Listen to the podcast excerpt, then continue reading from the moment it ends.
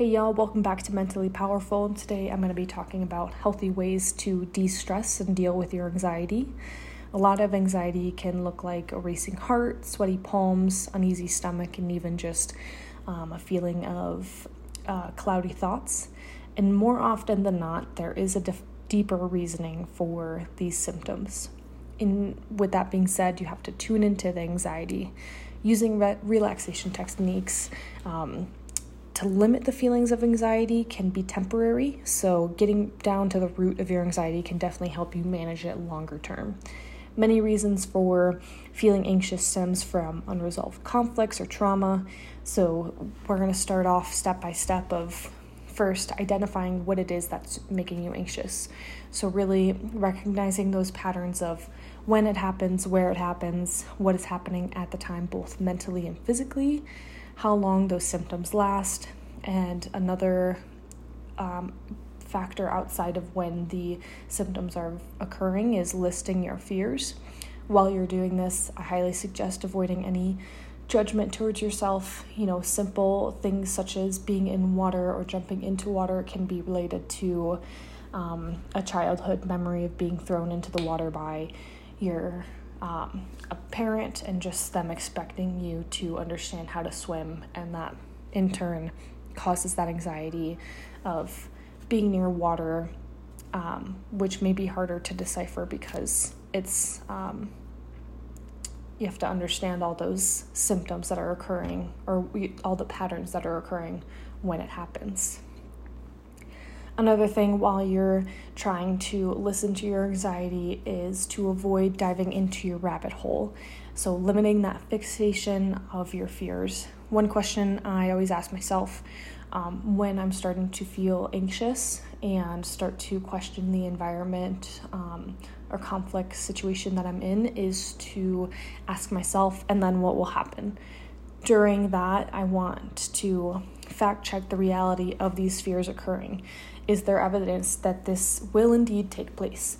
So, jumping into water, um, I, you know, that's very likely to happen where I may drown. Um, but if I'm with other people, I want to make sure I communicate that with them that I may not know how to swim, or if I even do know how to swim, that I feel uncomfortable being tossed into water or jumping into water um, that communication is really key. And in turn, if people around you respond poorly, then it kind of tells you who the people that you have in your life are.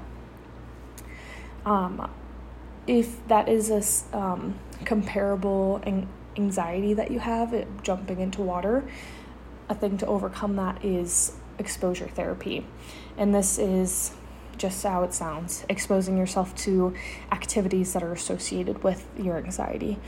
So, for example, with jumping into water, you may jump into a shallow end or start by, you know, hopping onto a stair, something similar to that.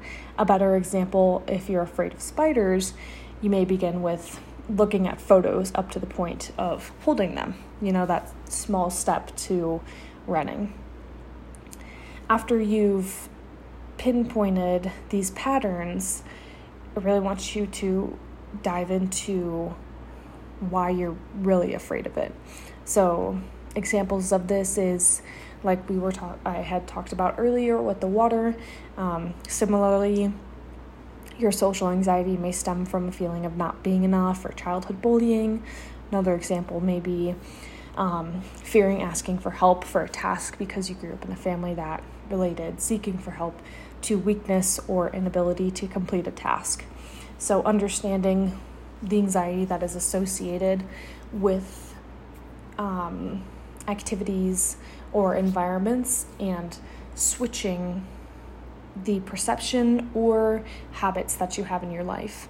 So, understanding all those symptoms, you have to be very empathetic with yourself. You know, asking for help can seem like something so simple, but with somebody for with trauma, it's a very difficult task.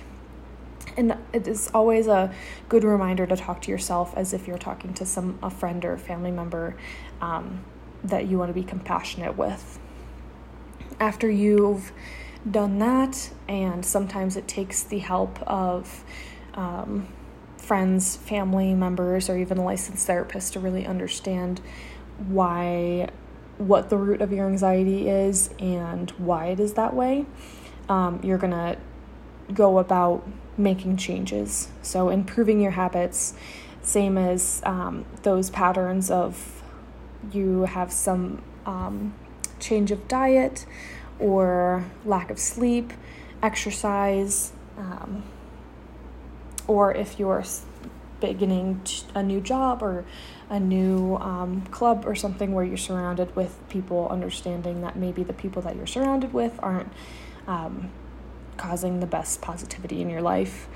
Another um, small thing may be just getting a checkup. You know, simple things like your hormone levels, deficiencies in certain vitamins or medications um, can be the root of your anxiety, something simple as that. Um, I know a lot of people can relate to the excessive intake of caffeine.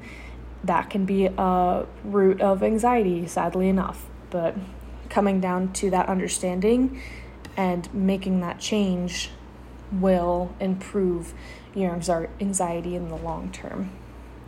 So, just a little recap of all the things above. You're going to start with investigating the source, um, patterns, reasoning behind it, sometimes not even needing to do that, and then making those changes. And just a friendly reminder it may be difficult, but making changes begins at the end of your comfort zone. Good luck, y'all.